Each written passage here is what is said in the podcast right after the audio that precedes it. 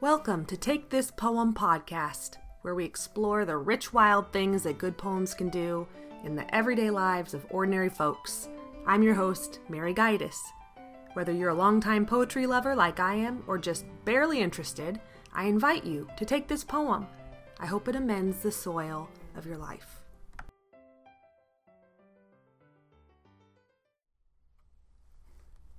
Hello.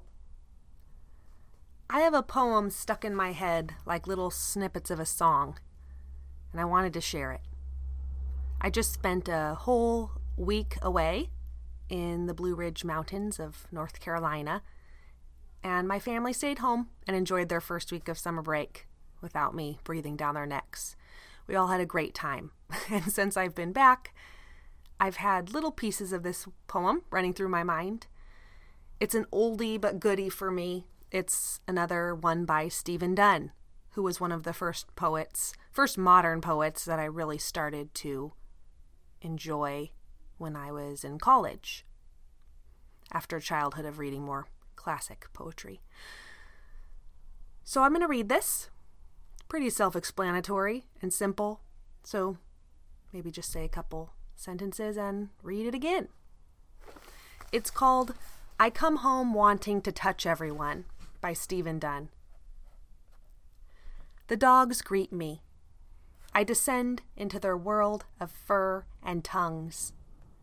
And then my wife and I embrace as if we'd just closed the door in a motel. Our two girls slip in between us, and we're all saying each other's names, and the dogs, Buster and Sundown, are on their hind legs, people style, seeking more love. I've come home wanting to touch everyone, everything. Usually I turn the key, and they're all lost in food or homework. Even the dogs are preoccupied with themselves. I desire only to ease back in the mail, a drink. But tonight, the body hungers have sent out their long range signals, or love itself has risen from its squalor of neglect. Every time the kids turn their backs, I touch my wife's breasts.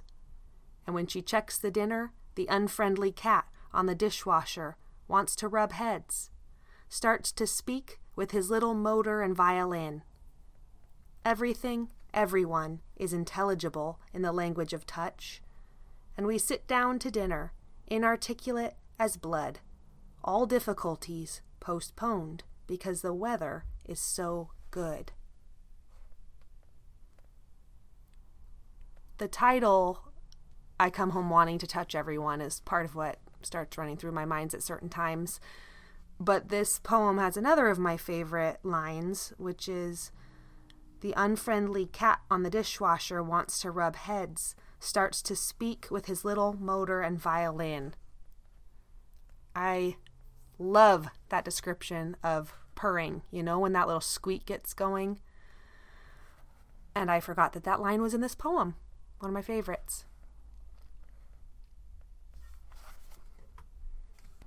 Now, when I came home from a long trip, it's obvious why I would be wanting to grab everybody and say their names and feel their physical selves with me again. But I kind of like how in this poem it's just an ordinary day coming home from work. Sometimes it isn't as easy to understand why that desire to be touching our family, to be touching people, rises up. And he suggests that maybe after neglect, love just has to push through and be physical with those near to us for a while. Maybe it's the weather that's so good, maybe it's the good dinner. But whatever happens, I just like him exploring so simple as why do we sometimes come home and everyone's quiet and preoccupied, and other times come home and wanting something more?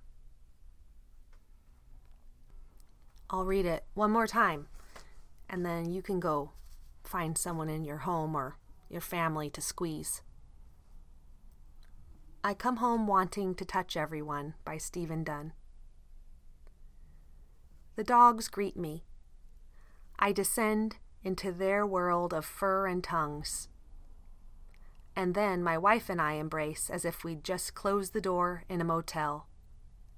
Our two girls slip in between us, and we're all saying each other's names. And the dogs, Buster and Sundown, are on their hind legs, people style, seeking more love. I've come home wanting to touch everyone, everything. Usually, I turn the key and they're all lost in food or homework. Even the dogs are preoccupied with themselves. I desire only to ease back in, the mail, a drink.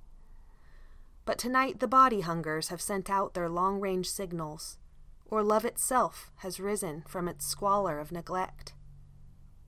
Every time the kids turn their backs, I touch my wife's breasts, and when she checks the dinner, the unfriendly cat on the dishwasher wants to rub heads, starts to speak with his little motor and violin.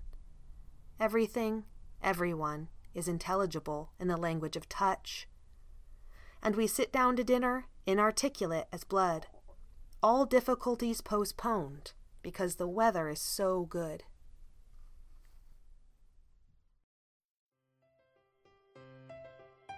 Part of my vision for Take This Poem was to have it be interactive. I imagined it as a virtual bonfire poetry reading where friends, family, local poets, and you can come together to warm our hands on some poetry. So, what would that look like? Well, I'm glad you asked. You could send me a voice recording of you reading a poem to be included in a mailbag poetry reading.